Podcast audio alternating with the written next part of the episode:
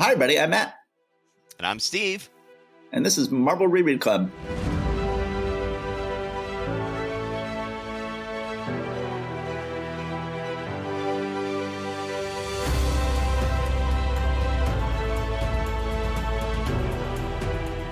All right. So, Matt, uh, we are talking on the Monday after Thanksgiving, Cyber Monday, as they now call it. How was your Thanksgiving?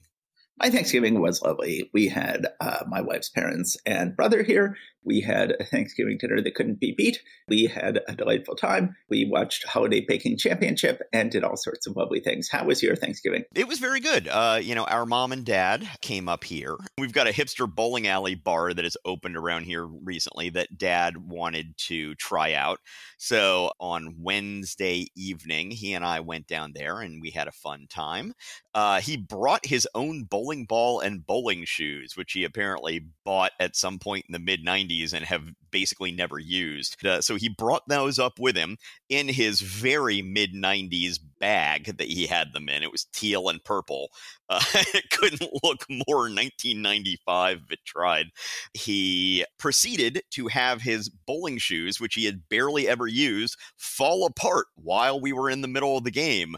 The glue was just too old and the soles fell off. And also, he has not used that bowling ball since he was in his, what would have been, 50s, I think. It's now a little too heavy for him. So, so much for bringing up his own stuff. But uh, he and I had a ton of fun. We had a fantastic Thanksgiving dinner, which was a big collaboration between most of us, really. Then we went out and did our annual tradition of going to Ayers Cray Christmas Tree Farm just over the border in Virginia and cutting our own Christmas tree. We kept it to a nice, modest 11 feet this year.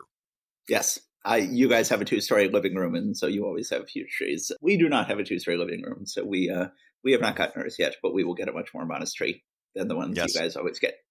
Yes, well, we did get up to 14 feet one year, and uh, we realized that that was too much. That was a bridge too far. Yeah. so we keep it smaller than that now. Yes, indeed. Well, that's wonderful. So, how are you feeling about March 1966?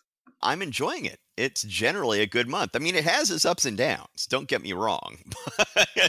a legendary month for Marvel Comics in yes. some ways. I'm looking forward to this. All right, let's go ahead and do Spider Man number 34, The Thrill of the Hunt. So we have concluded the Epic Master Planner storyline. Now we are going to have smaller stories to round out Ditko's final four months on this book, or final five months on this book, I guess.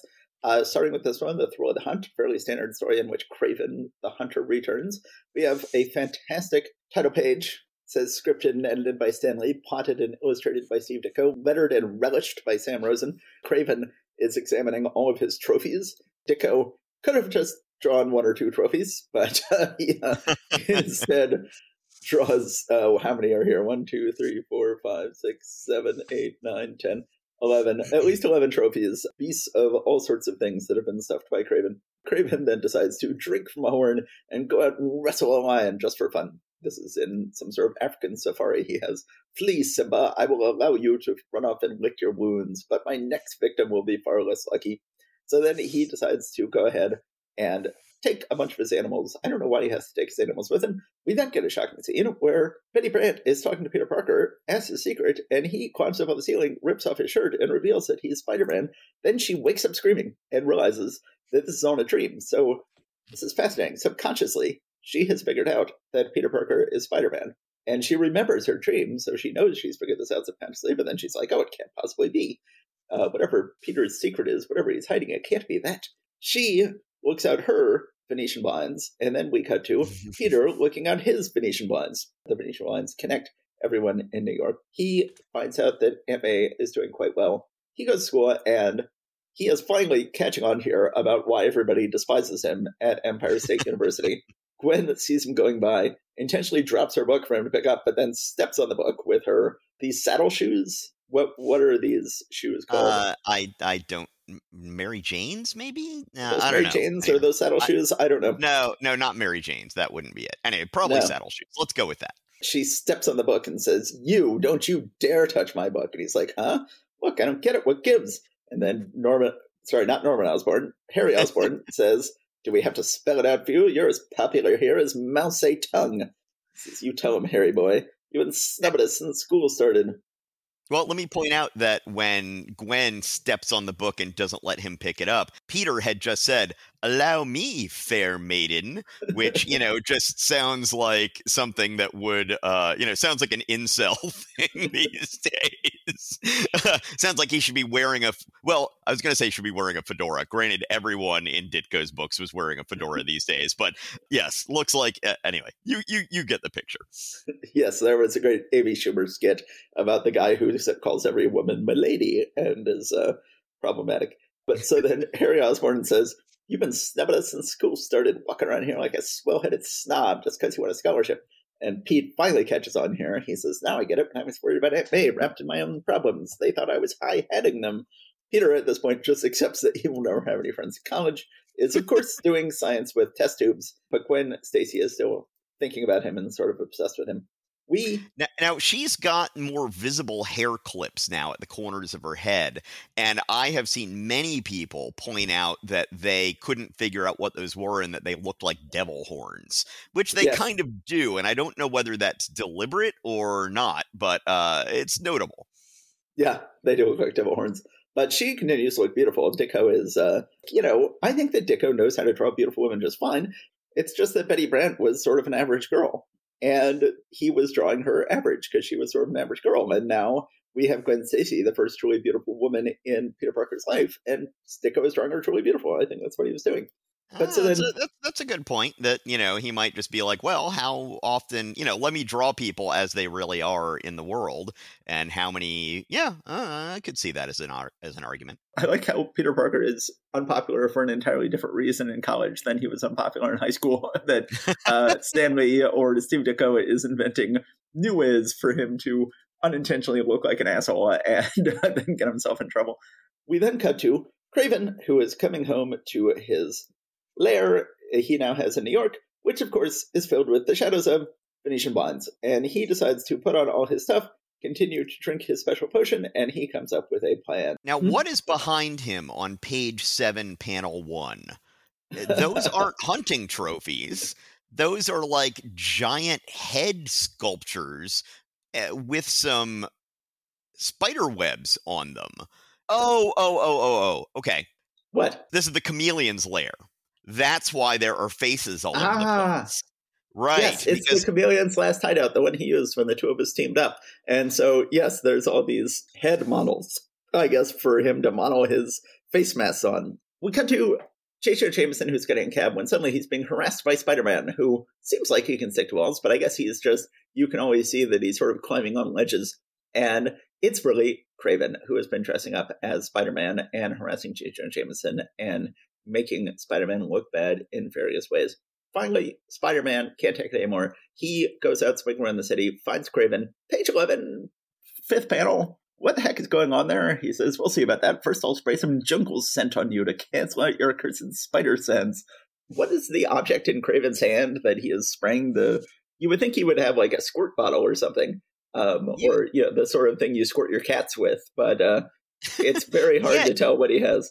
You're right. I hadn't noticed that. It looks kind of like he's squeezing a sponge. yeah, I. It's not not good storytelling from Ditko. Cannot tell what on earth that is supposed to be in his hand.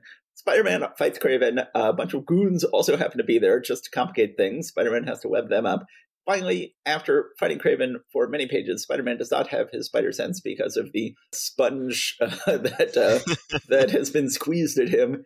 Kraven promises that he will confess all if Spider Man beats him, and Spider Man does beat him, beats the crap out of him, leaves him hanging from a building with his web on him and with the little spider flashlight thing, which I guess he just, no, I guess he didn't leave behind. He's just standing there pointing at it with his belt until someone comes by.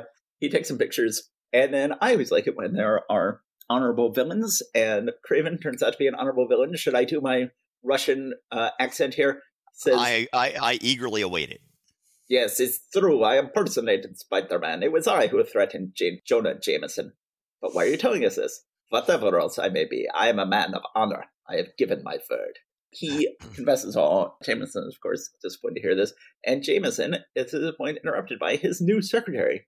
Speaking of Ditko drawing pretty girls, she is a pretty girl. She is raven haired. She is a black haired new secretary of J. J.J. Jameson. She thinks this is wonderful. Imagine I'm the personal secretary of the publisher of the Daily Bugle. But I never thought Betty Brant would leave. It happened so suddenly. I wonder what happened. Peter still does not find this out because he is afraid to face Betty, and he thinks she would never accept me as Spider Man. But Spider Man I've been and shall always be for as long as I live. And then we find out the Molten Man is reappearing next. I think this is an excellent issue of Spider Man. People tend to say that the post Master Planner issues of Spider Man weren't as good, but I think Ditko is still giving it its all here. This is an excellent issue. It doesn't have the ambition of the Master Planner storyline, but I think this is a fantastic issue of Spider Man. Yeah, uh, and I think that probably it's the looter issue and the just a man named Joe issue that really give these issues that rep. That it sort of uh, ends up coloring people's perception of all the other issues after that storyline. But no, I, I like this one. Kraven is perfectly fine. Not a fantastic thing, but it works well. But then the personal stuff that we've got with him realizing the situation he's in personally at college as well as uh, Betty clearly having PTSD flashbacks combined with her intuition is not the right word. I don't want to be like female intuition, but you know, her unconscious knowledge that of course some part of her brain has figured out that Peter Parker really is Spider-Man. And so mix that together with some PTSD and you have some really interesting character development between these various characters. Yes. Some things that jumped out at me along the way the fact that Kraven refers to the lion that he hunts and lets go as Simba. Isn't that the name of the Lion King? Yes, I believe that is the name for lion in some African language. Okay. So when Kraven is sitting there drinking his jungle drink or whatever it is that he's got in the chameleon's yeah. lair, you're gonna um, have to narrow it down. He drinks his jungle drink in many places in the city. yes. um, uh, well, I mean, you know, uh, one one must uh, enjoy one's jungle drink. So I believe this is yeah, page seven we talk sometimes about how the artist, whether it's Ditko or Kirby or whoever else, has a clear storytelling intent, and then Lee kind of overlays something on top of it that seems to just be apropos of nothing. You're like, why did he feel this was necessary? So on page seven, if you look at panels one, two, and three, that's clearly a sequence that's happening in one scene, right? But yes. at the top of panel three, it says, then after long hours of careful planning, scheming, I have it, the perfect lure. It's like, why did he add several hours between those two panels? It doesn't add anything to the story. it's clearly not what happened. Stan Lee was reading Think Slow, Act Fast. And so he's going like, okay, I've got to show that he's thinking very slowly about this. And it's taking him many hours to sit there and think about it.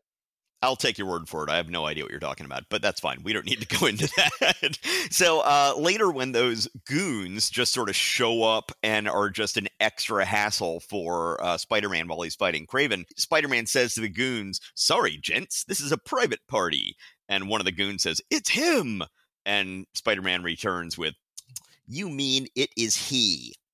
And okay, so two things. One, I'm not entirely sure it is it is he, but even if it is, I know a lot of science nerds and I know a lot of language nerds, and there is not much overlap between them. Like, you know, yeah. I, I'm one of the few people that's going to overlap between those things.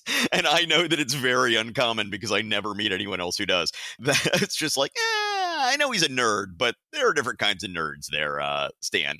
this is then also uh, with with the whole interaction with those goons. At one point, Spider Man is hiding behind a doorway, and one of the goons comes through, and Spider Man punches him and says, "Oops, sorry, I was hoping you were Kraven." Well, I think that the power of the punch that he would give if he thought this was Kraven coming through the door would probably be a tad unhealthy for for just random goon. Final note that I have is when we're introduced to uh, Jameson's new raven-haired secretary, she thinks to herself, "I never thought that Betty Brant would leave. I wonder. So it happened so suddenly. I wonder what happened." And then there's a caption that says, "And so do we, young lady." so do we. And I think that's basically Stan Lee being like, uh, yeah, I got no clue. I mean, you know, Steve Ditko just did this. I, I have no idea what he's going to do with her in the future. a little a little honest there. So that is it for my thoughts on this. Yes, a good issue. Oh, I was going to point out at one point Aunt May says, "Peter Parker, you're a caution." Have we talked about that yes. in the past? Yes. yes, we have. I, I I think it was in an, an Ant Man and Wasp issue, and we were like, "Is that a saying?" Well, apparently it was with Stan Lee. I don't know. And including Aunt May, so even the older generation has discovered you're a caution. And I should point out at the end of the book there is a letter from Richard Pini. Oh, really? I missed that. Wow. A big comics fan who then eventually became a comics professional with his independent comic ElfQuest which would eventually be republished by Marvel Comics. So he would eventually enter the Marvel stable belatedly many years later. Okay, let's go ahead and move on to Daredevil. Okay, so this one is my turn. Not nearly as good an issue in this case. As a matter of fact, I find the Plunderer to be a terrible villain but we will. Uh, well, let me put it this way: hey. he's just he's just gotten a downgrade, and he and he gotten a downgrade from being a pirate cosplayer. Uh, if you can have a downgrade from that, that's what he just did. Yeah, I like pirate villains. He was a fun pirate right. villain, and now in this issue, he's like, no, apparently those pirate clothes were just his civilian clothes. That was not a costume in any way, shape, or form. that was just what he wakes up and puts on in the morning, and then he's like, now I'm going to become a supervillain. Now I'm going to get a supervillain costume costume. It's like, dude, that wasn't a supervillain costume what you were already wearing. Okay. yeah. So we see the plunderer, and he's got all these goons behind him. They're all dressed in exactly the same uniform, which is white and blue, which just doesn't work for me at all in any way. But he is uh, disintegrating a tank in the foreground, which looks pretty cool, and there are missiles in the background. We're going to find out more about that in a minute. So. Jack Kirby is gone. He was here for just two issues presumably just to sort of train John Romita on the Marvel style of storytelling. Right. Uh, you know, I, I'm guessing that, you know, after both Joe Orlando and Wally Wood not really working out well in the Marvel universe, maybe he's like, you know what? We maybe ought to just give this guy a little bit of a soft entry right? Uh, right. A little bit of a tutorial. Uh, that's my guess. We've got Story Stan Lee penciling John Romita without uh, layouts from Jack Kirby. Then we've got inking Frankie Ray. So we're used to having Romita on inks. And Romita, I love Romita pencils. I love Romita inks even more. It's really the Romita inks that were making them look like Milt Caniff that were really giving a lot of personality to the book. And it's got a lot less personality, this issue. I, Frank Ray's an excellent inker, and he does a perfectly fine job inking this, but not as good a job as Romita was doing inking himself and it says all of the above plus lettering Marty Simek. Yeah. And yeah, you, you just don't like the combo of the two, which is perfectly fair. So, the plot as we had it last issue, because this is a continued story Daredevil was in England along with Ka-Zar. We found out that Ka-Zar is the long lost savage brother of Lord Plunder, who has this castle in England. Ka-Zar and the Plunderer's father had discovered what has not yet been named, but will eventually be declared as Vibranium particularly the Antarctic version of vibranium. An international network of spies of some sort, think Spectre or something of that nature, has been activated to come and try to take the vibranium. Does that sound like a good uh, summary of where we are? Yes, excellent. Yes. Okay, thank you. One of these spies has successfully, well, it looks like he's killed Daredevil and Ka-Zar, but of course he hasn't. He's just subdued them and is able to apparently reach into Ka-Zar's bikini briefs and get out his chunk of vibranium there. Daredevil is somehow able to follow this car, even though it really doesn't look like it makes any sense.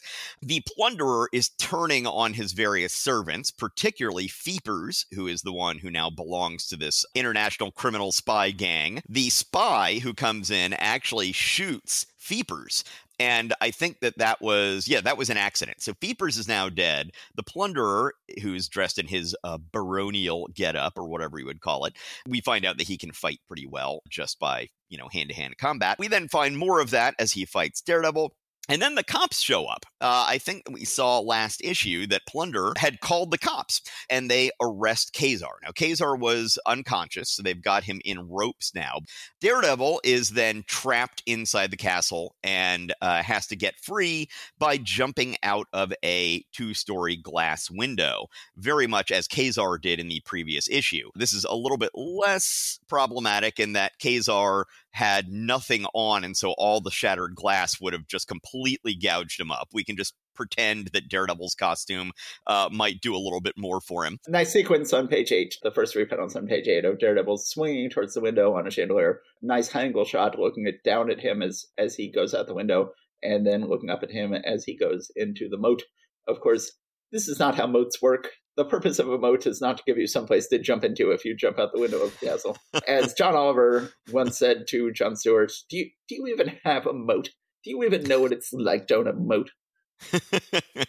no, although my lovely spouse talks about how she always ends up making a moat of stuff around her whenever she's sitting someplace. So uh, yes. we do have that. At this point, Plunder has been able to recover both halves of this vibranium medallion, or as he calls it, Plunder Stone. This acts as a key to crack open the vault, which has the rest of the vibranium in it. Plunder is then able to use that to create a vibration weapon, uh, a weapon that's able to just vibrate things into disintegrated bits. We get a little bit of Daredevil on top of a train, and I'm not entirely sure how he ended up on top of a train, but it's there just for you, Matt. They they just, just they, just they just threw it in for no reason whatsoever.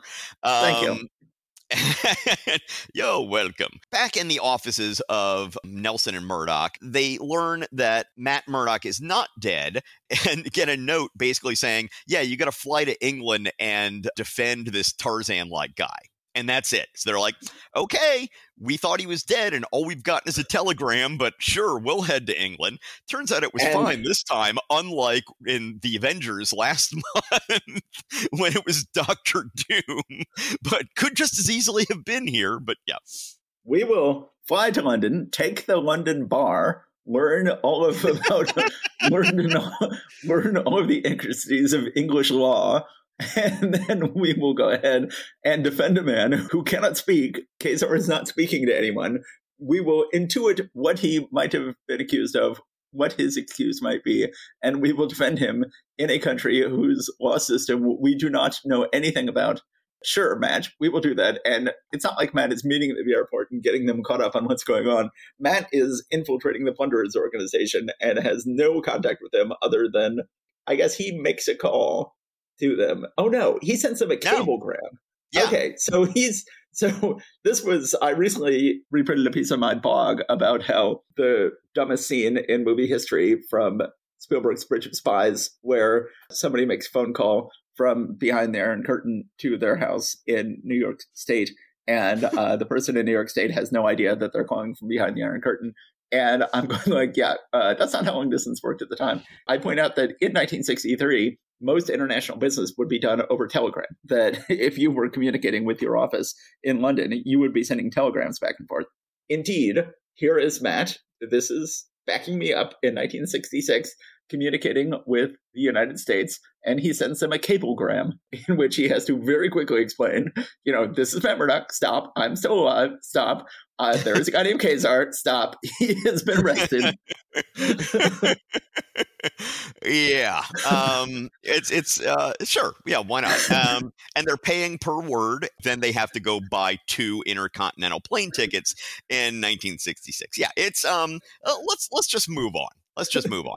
So then we see the plunderer has now gotten new cosplay for all of his henchmen. They were all dressed up as pirates and told to talk like pirates. And then one day he's like, You shall no longer talk like pirates. You shall now wear these stupid white uniforms with blue capes and not talk like pirates. They're like, Okay, boss, sure, whatever. Um, I presume you're paying me money, but that's not entirely clear. It seems like the whole reason for this is that Romita or Lee wanted to have Daredevil go undercover in the Plunderers organization, but that meant that everybody in the Plunderers organization needed to be wearing Daredevil type outfits in order for him to pass undetected in them. So this seems to be the whole reason for this whole radical story departure is just to give Daredevil a way to go undercover.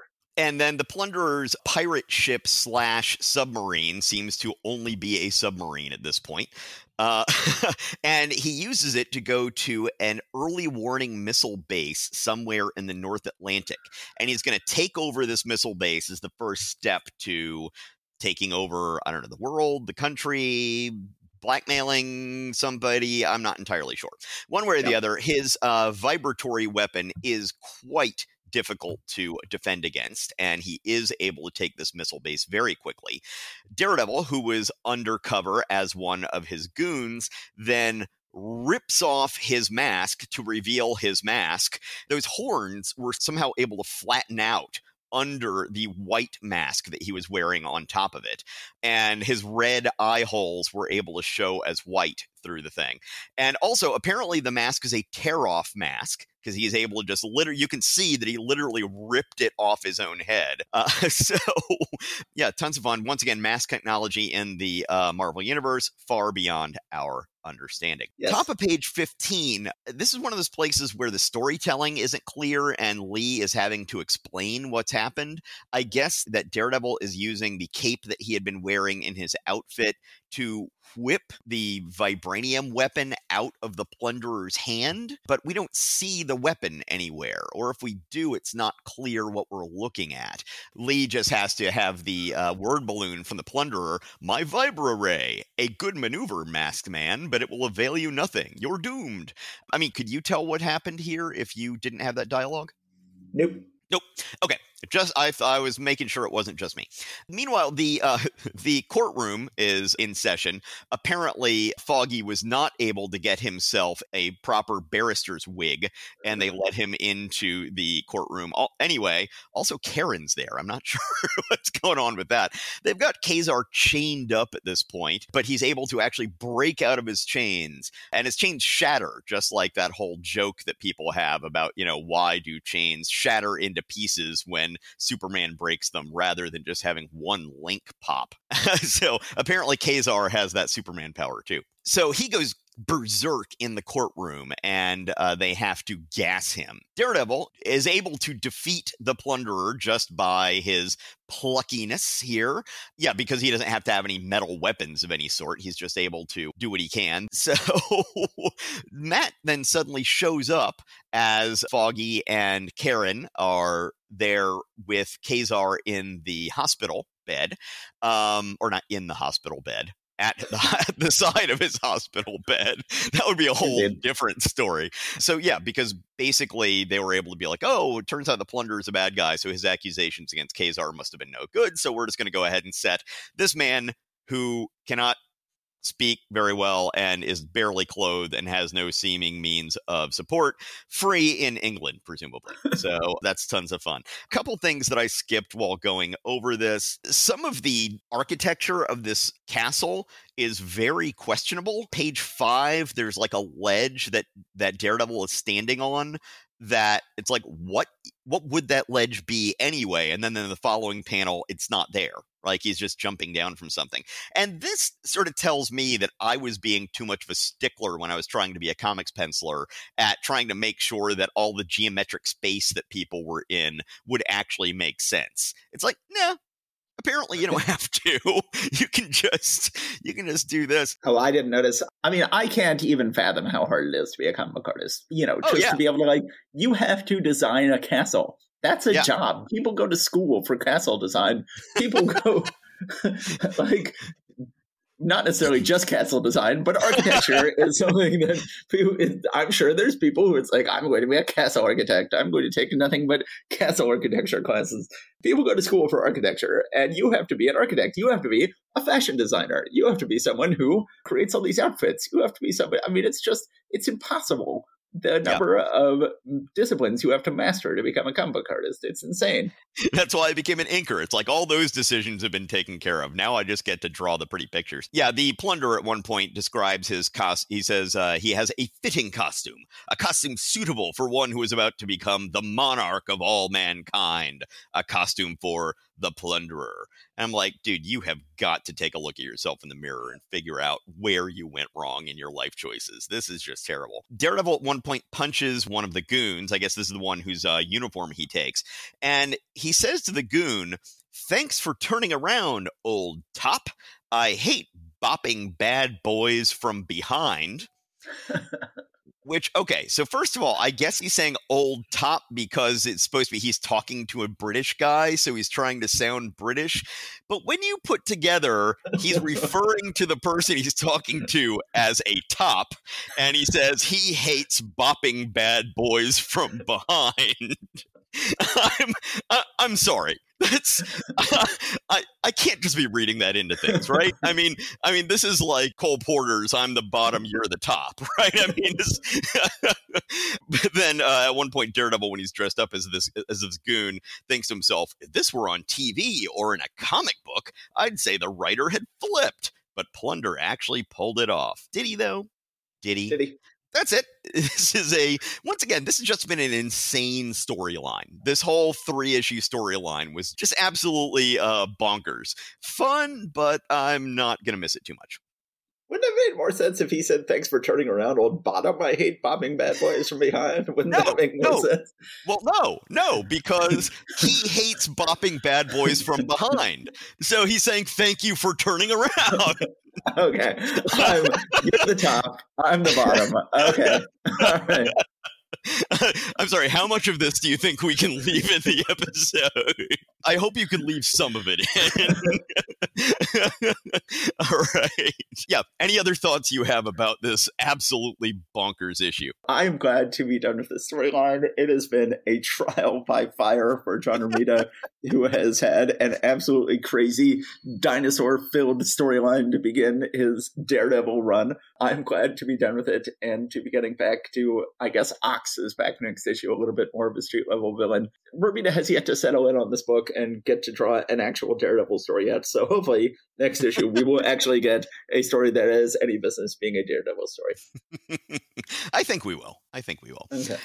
Yes. I end, I end my Daredevil notes by saying, big dumb story. This book has no identity. So. Indeed. Bill Everett started it out on a good, solid footing in a good direction, and it has just gotten bandied about this way and that ever since. Yes.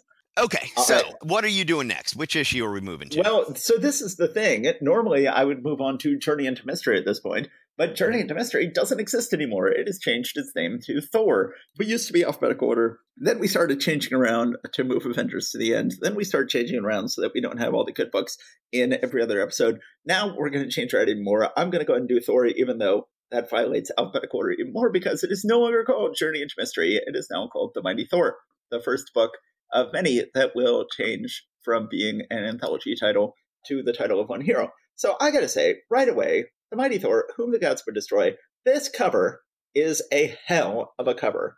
And oh, yeah. it is clearly inked by Vince Colletta, and this is the best cover Vince Colletta ever has inked, and I think ever will ink. He is using a brush. He is creating a sense of weight. He is got creating a sense of actual light sources. This is a very famous cover. It will get homaged maybe more than well, I won't say more than any other cover, but it will be, I would say, in the top 10 homaged or maybe top 20 Marvel homaged covers. And it is Thor grappling with Hercules. It is absolutely gorgeous. Yeah, I'll give you that. And yes, we in our youth saw the homage to this with Beta Ray Bill and Thor, and I had no idea it was it was an homage at the time. Uh, you know, later I saw this, I'm like, oh, uh, yeah. But it's difficult to have people at such close quarters, so tight in on them, wailing on each other, and have it actually kind of work. They're all kind of crowded in there. But yeah, this is fantastic. Yes. So However, we, we go from that, which you say is, you know, some of the best Vinnie Colletta inking you've seen, to the splash page. Uh, and I want you to look at Thor's eyeballs in the splash page yes. and uh, give me your thoughts. Cross-eyed eyeballs on Thor. On the cover, we don't get to see two eyes on either of them, so uh, that helps. But yes, Thor looking like he's been wearing the glasses from the movie The Jerk on uh, on, on the splash page. But still, still shockingly good inking. Glenn is never going to get two eyes that look right together. But this whole battle, we then cut to. Honestly, you're talking this splash page in the inking, looking at the way the rocks and rubble are inked. That actually, if you'd shown me that and said, "Hey, Steve, was this little detail from a uh, page that you inked?" I'd probably be like, "Yeah, it looks like me." Yeah, that's interesting, huh? Okay, so, yeah. So you, so you being the top, you being the the pinnacle of. wait a minute! Wait a minute! Is this the greatest penciler of all? Uh, is this the greatest inker of all time, Steve Bird? It, it could be Steve Bird worthy. Um, so, no, no, I, I just want to object to you referring to me as the top after the discussion we just had about Daredevil. I mean, as they say, not that there's anything wrong with that. there's anything wrong with that. Okay, so we are still in the middle of our big battle between Thor and Hercules. They are wailing on each other for several pages. We then get Odin I forget, is this the same helmet Odin was wearing last issue? We are sort of in the middle of all this. It is a, this may be a new helmet, a spectacular, bizarre Odin helmet with uh, two huge horns with a then little strange squiggly thing connecting the two horns, where he and, is viewing what is going on on Earth.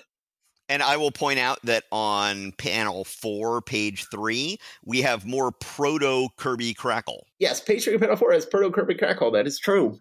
There so that is. means that the first two appearances of Proto Kirby Crackle that we've run into have both been in issues of Thor and therefore inked by Colletta, right? That's true. So then uh, he looks down to see what's going on on Midgard, sees Thor fighting Hercules. Fantastic sequence on page four of oh, Thor yeah. and Hercules crunching a truck together. It is, again, like the work a penciler has to do.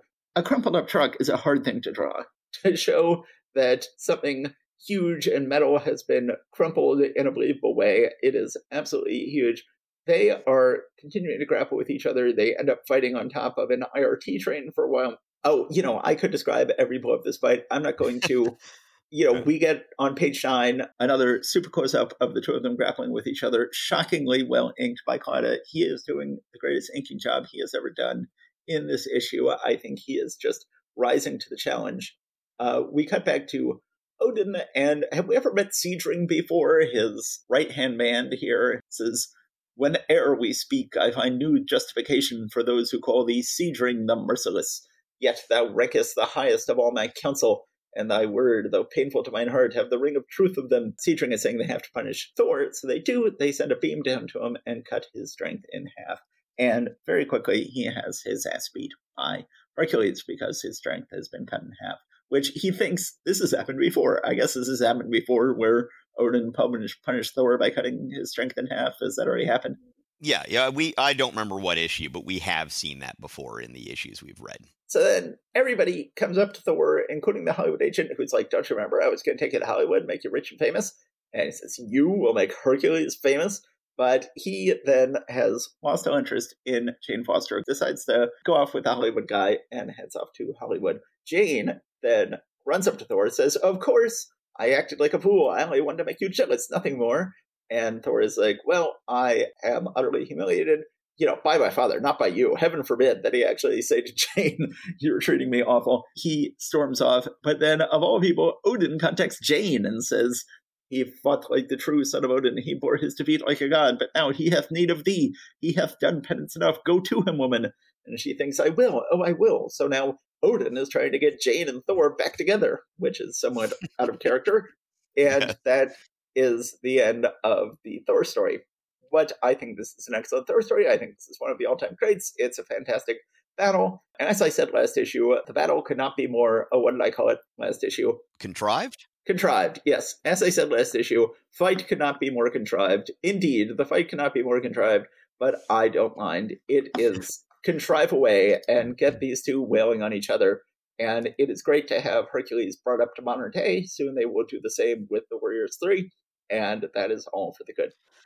So let's just go ahead and say Odin did ask Zeus to send Hercules down to humble his son, and Hercules, being Hercules, just kind of got lazy and distracted on the way to getting there. Let's just say that that makes the issue work so much better. So I noticed that when they're fighting uh, on top of the subway train, they end up going from an underground train to an open air station. Uh, I'm picturing that as the station that is near where you used to live in Morningside Heights. That might be the one, two, three they happen to be on. I don't know, or the ABC.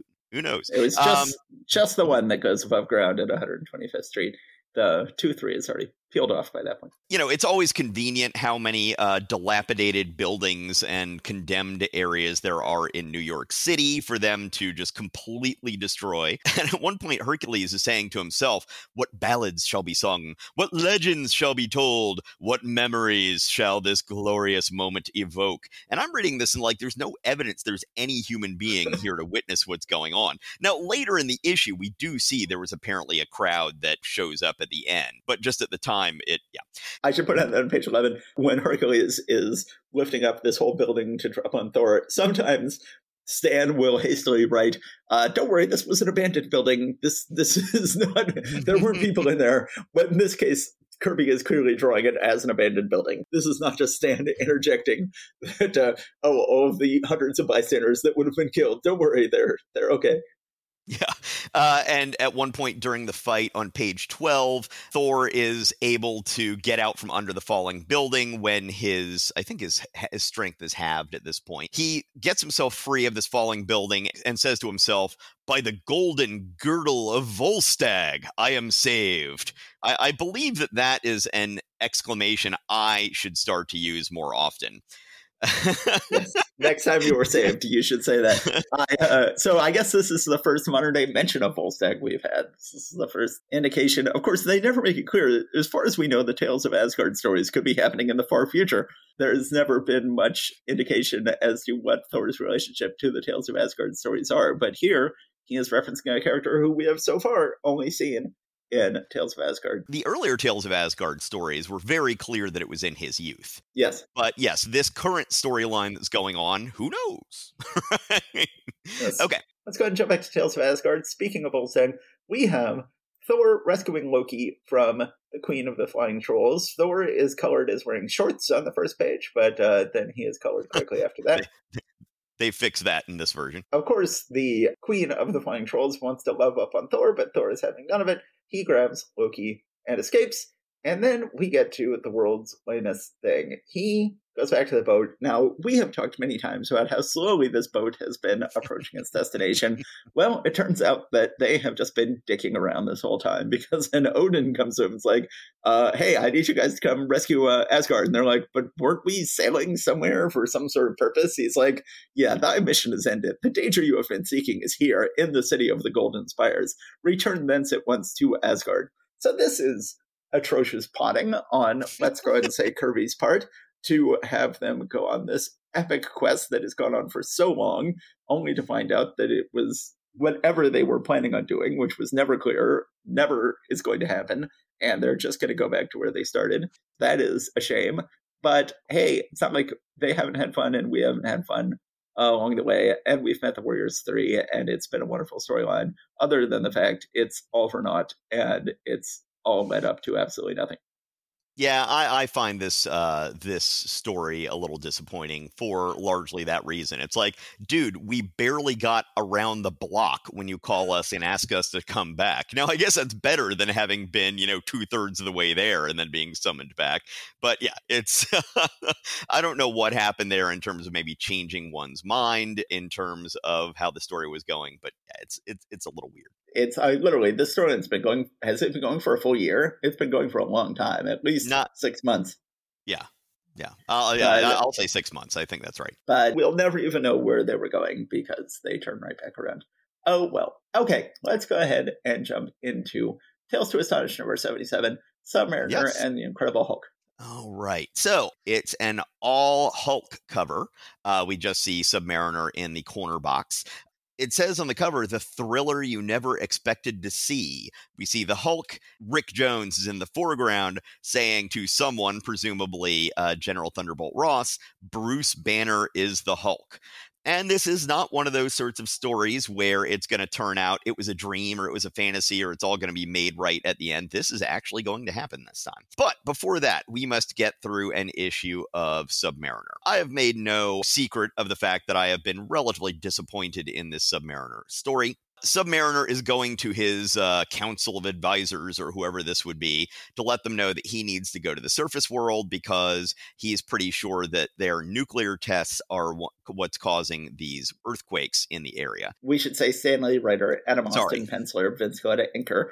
So uh, again, uh, Gene Colan continuing to be by Colletta. Colletta has been inking him for what, like nine issues now, and it's just been unbearable, and we haven't had any respite. I think we have like two more issues of Colletta, and then we are starting to get some different inkers, which I am just desperate for. Colletta did a shockingly good job on Thor this month, but he is continuing to do an absolutely atrocious job over Colan on this book. Oh, once again, Colan is just one of the most difficult pencilers to ink, and uh, and not only is he very difficult, but also he is very different in terms of style, and it just does not work in any way, shape, or form. So Submariner heads off. Uh, he won't let Dorma come with him because he needs her to stay and make sure that she keeps an eye on the powers that might try to rise up against him. He heads off for the surface and finds out that it's not nuclear testing, but it's some big drilling platform that is causing this problem. And inside the drilling platform are Hank Pym and Janet Van Dyne, along with what? a bunch of government scientists. yes, shocking. But we yes. haven't seen them in many months, and to have them show up here of all places, absolutely yes. shocking. It it very much is, but it's nice. I like it. so yeah, he's just here being a scientist these days, and he and his girlfriend, fiance, significant other, whatever you would call it, Janet Van Dyne, are out. You know, she's out here accompanying him as they do some kind of research that involves this big drill. Well, Submariner finds this thing and stops the drill from spinning because, you know, this is causing damage to his kingdom in real time and probably killing people. But the humans send uh, divers in after him. Of course, they are no match. Soldiers on the platform open fire. They are no match. And then the behemoth is starting to come out. And I guess that's actually why he left Dorma behind, was because there was some talk of the behemoth coming out from its watery underground cavern or whatever. And you can think of this as almost sort of like an H.P. Lovecraftian, uh, you know, sort of thing that comes up from out of the deep.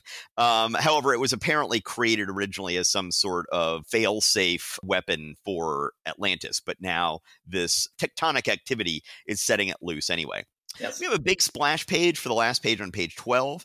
I really, one of the things I find about Colan in this period is I don't really understand his rationale for when he creates full page splash pages. They no, don't really seem to be worth it. You know what I mean? And it seems that he would be able to devote more time to storytelling on other pages if he didn't do these things for pages that just don't seem to warranted. Anyway, there's finally a confrontation between Submariner and Hank Pym right on the last page, and we will leave that off there. However, we are not going to have to wait until the next month. This will be continued in this month's issue of Avengers. A pretty terrible issue. It is nice to see Hank and Jan again, but what a bizarre place to see them. It is nice to go ahead and, and move on to a new storyline after doing the storyline forever. And I guess it's nice to have some surface men finally appear in this book. I think Namor versus surface men is, in some ways, a more interesting thing than Namor versus Atlanteans, but this is all pretty lame. Let me go ahead and point out the top panel of page two. I gotta say, just that drawing of Namor sitting in a chair. We have talked before about how good Jack Kirby is at drawing people sitting in chairs how it is a hard thing to draw. This is just god awful art of someone sitting in a chair. It does not look like he is actually sitting in this chair. It looks like he is, you know, there is no physical contact being made between him and this chair. It looks like he's doing a squat and hover. looks like he's squatting over it or something. And it is, you know, I don't know whether to blame Colan or Claude on this. I blame them both. I think it they both were falling down on the job here. Certainly, Colletta uh, often inks people in a way where they seem to have no contact with what they are supposed to be in contact with, even when he is inking Kirby. And here, I think Colletta also didn't do a great job showing him sitting in a chair. It is just awful. Contrast this to the top of page three, um, something Colan is good at when there's another earthquake and people are on the run. Both Colan and Colletta do a much better job at this. Um, Colan likes yes. throwing chaos, and Colletta is actually giving these falling rocks some sense of weight, and it is shockingly good. Colletta is actually good at rubble. Like that that yeah. is suited to his inking style. Yes. Okay. All right. We ready so, to move on to Hulk? I am more than ready. so this is, as I said, a a monumentous issue of the Hulk in that we have a big change in the status of the Hulk vis-a-vis the Marvel universe here.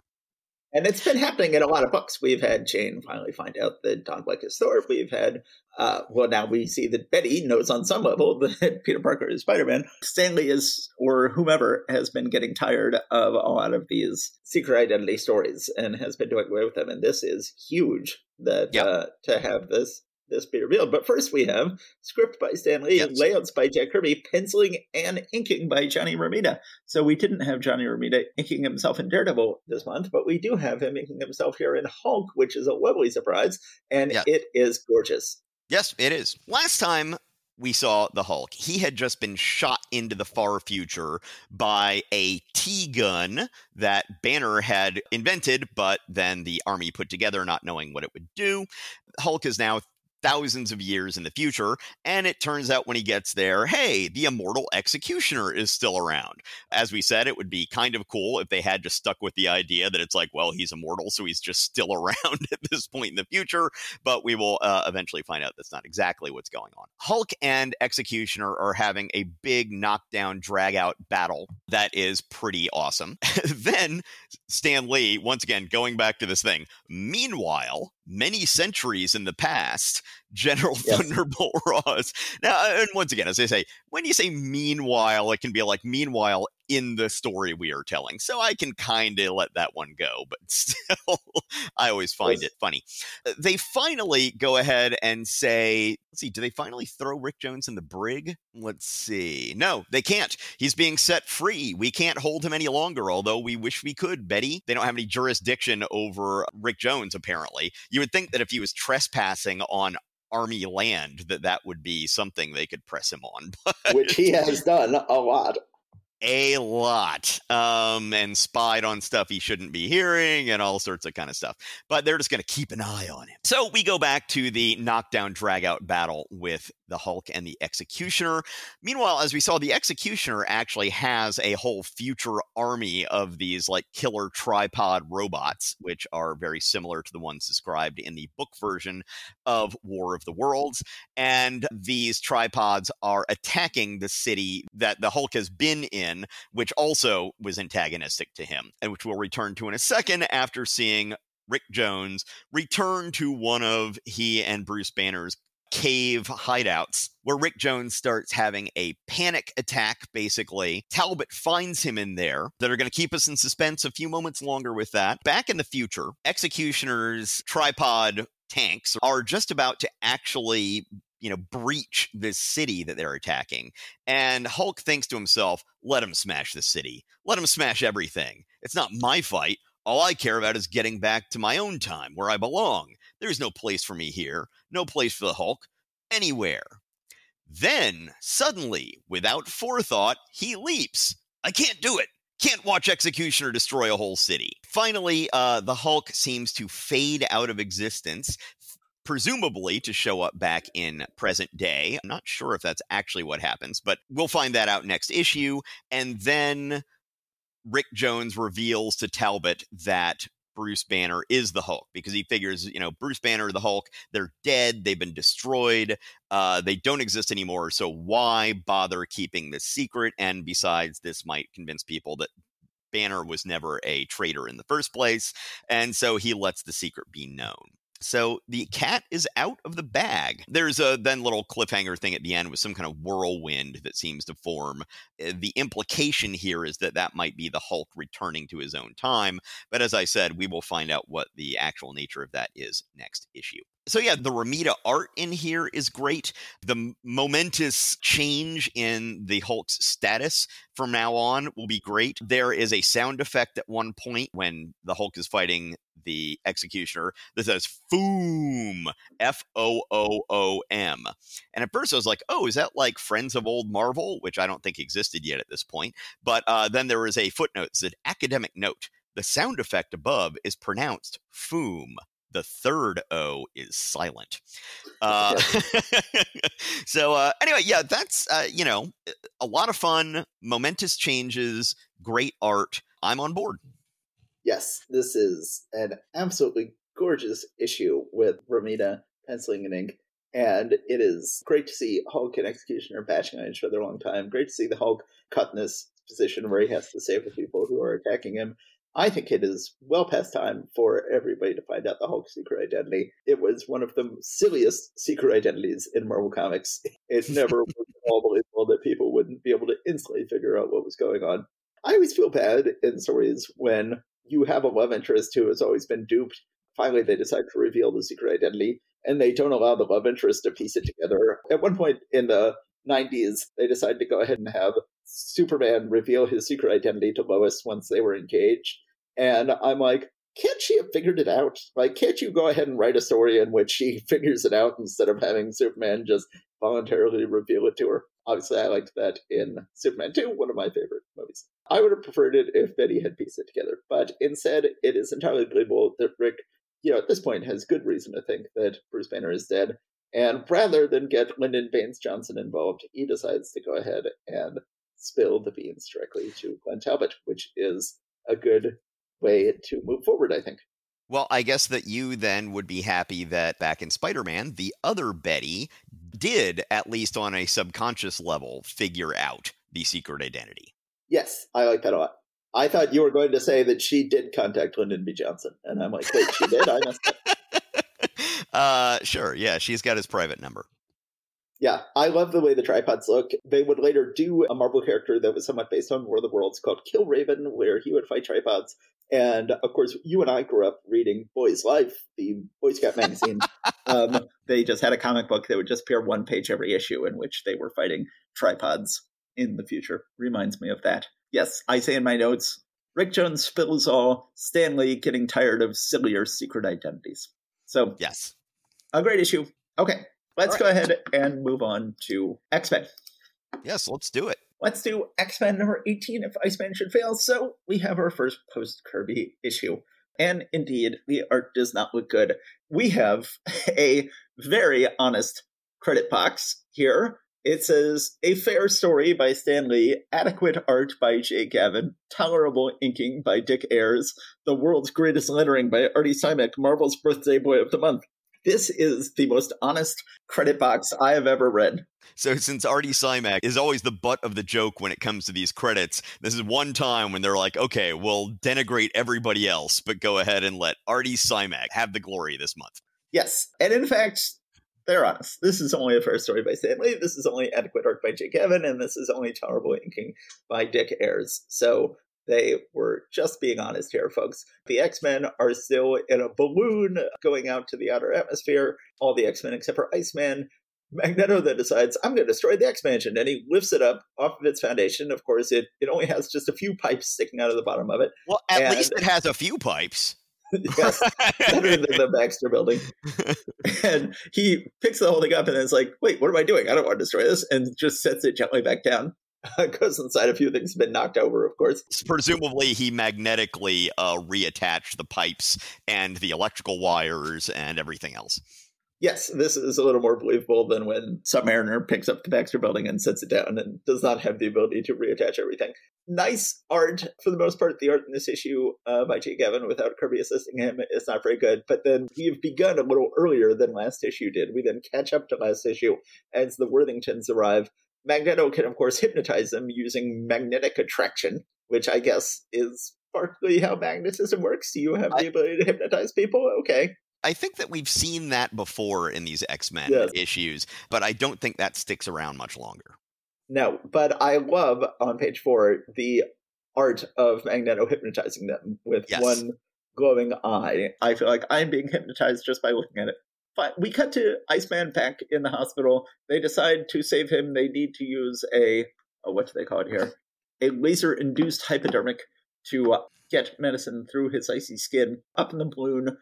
Xavier manages to overcome the mental blocker that is on him. I did it. My brain is unshackled. Now, this is a situation where Jean should just instantly be able to save all of them. This is ideal situation for her. Like, we're in a balloon, it's floating up, I'm going to make it go down. But no, this is the whole X Men. Of course, it's always good to have to have the whole team work together, but they are all trying to figure out how to get the balloon down. Magneto, meanwhile, has decided because the Worthingtons have a mutant son, he is able to then take from them something as they sleep that will allow him to create new mutants. We cut back to a flashback of how Magneto and Toad were exiled to the stranger's planet, and he would leave them alone for months at a time. And finally, Magneto was able to figure out how to escape back to Earth, and Toad is like, I knew it, Master. I knew we'd escape. Nothing can imprison Magneto. But then Magneto says, You knew we'd escape, you brainless, inconsequential quad. This is where one like you belongs. And he kicks him off the ladder and leaves him there. Iceman finally gets out of the hospital, goes to confront Magneto. We see Magneto creating these mutants, and it looks like he's creating a lot of them, and looks like they're pretty much done. That these are actual living beings he has created. They look kind of like Wally Wood is drawing them. Iceman finally attacks Magneto, has to face him single handedly. The rest of the X Men have finally figured out how to sort of deflate their balloon and go back down to Earth. At least Jean gets to break the fall, which is nice. And she had been able to at least keep them from floating higher, even though yes. she was not able to actually bring them down. So then the X Men join the fight against Magneto. Then finally, the fight ends when Xavier says, Look above you and see your fate. And he says, It won't work. I can't be tricked so easily says, It's no trick, man, man. I knew there was one sure way to defeat you, and only I could accomplish it. So while my valiant X Men held you at bay, I sent my thoughts out into the infinite and finally found the one I sought. You weren't lying. It's the stranger. He's coming for me again. Now, at first I thought that this was Xavier just putting a false mental image in Magneto's mind of the stranger coming after him.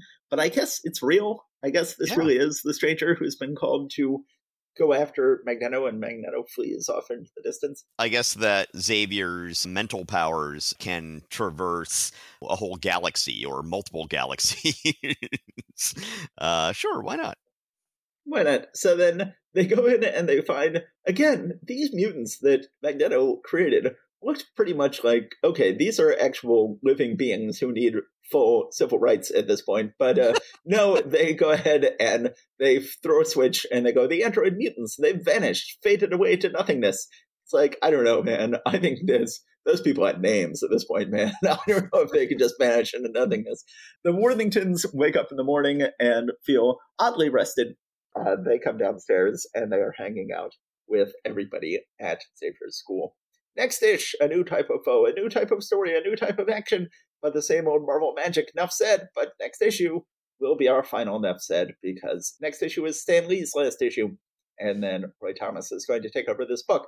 This is a perfectly okay storyline. This is our first wrap up in a long time that is not a cliffhanger. I do feel bad for these people that Magneto has created that then uh, get reduced to nothingness at the end.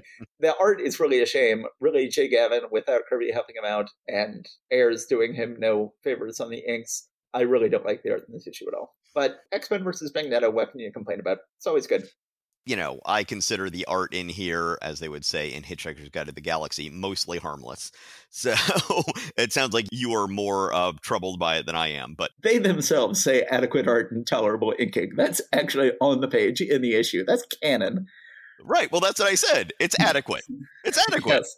You know. Yes. Uh, okay, so at one point when Professor X is trying to shake off this brain dampener or whatever it is that's keeping him from doing anything while in the balloon. He says to himself, but even he has overlooked one basic item. My ability to read minds and project my thoughts is due to the counter ego which I possess. Even now, that same counter ego is probing the distorter, applying as much stress and strain as humanly possible. Uh, which I'm like, okay, sure, fine. Uh, but yeah, that next panel, the way that Professor X's face is drawn, and he looks kind of like Beavis. yeah, and there's a sound effect, kabok, and then I did it. My brain is unshackled, which, you know, it's it's all funny. When Iceman is trying to infiltrate the X mansion that is now run by Magneto, he falls down off an ice ladder and needs to save himself. So you would think, oh, this is Iceman. He'll just create an ice slide to go ahead and slide him down onto the ground. No, he creates a thin frozen cable toward the rooftop, snagging the edge of the final fateful second. So he creates an ice rope that he can then tie around a corner of the building. Yes. Yeah, sure. Um, I guess. uh, and then uh, talk about you know you know oh no we need to clean up after the party so mom and dad don't find out. Uh, when the Worthingtons wake up, uh, the caption above says then with the threat finally over, the X Men set to work with a will, repairing everything repairable and concealing everything else. Thus, when Mr. and Mrs. Worthington finally awake the next morning, and then they don't see what's going on. So it's straight up risky business here at the end. yeah. Uh, uh, or maybe weird science. I don't know. Anyway, something like that. Uh, anyway, those are my thoughts on it. Yeah, I the the art is perfectly fine nothing to write home about. The story is the story's okay. Uh, we've had worse X Men stories. The ending's a little weird. Uh, I, uh, another thing about that death trap they, that he put them in, which is just, I mean, as far as ridiculous death traps go, this is on the more ridiculous end. But Magneto even built a nice little porthole in there for them to be able to see out. like, why? Why? Anyway, yeah, let's uh let's move along from this one here. That's it for this episode of Marvel Reread Club. We will come back and do the other four books from March 1966 last time. I think this has been a pretty good month. We've had some really great books, and we had one book that was best described as fair, adequate, and tolerable. sure. Yeah, that's uh, that's that's a good enough explanation of uh, what we just read. I guess that's it, and you and I will continue talking in a minute here, but we will say goodbye to our listeners for the next week. Okay. Thanks for coming out, everybody. We will see you soon. Indeed. And for all the Americans out there, I hope you had a good Thanksgiving. And for everybody else, I hope you had a good Thursday on that day anyway. So yes. take care and stay safe out there. Bye.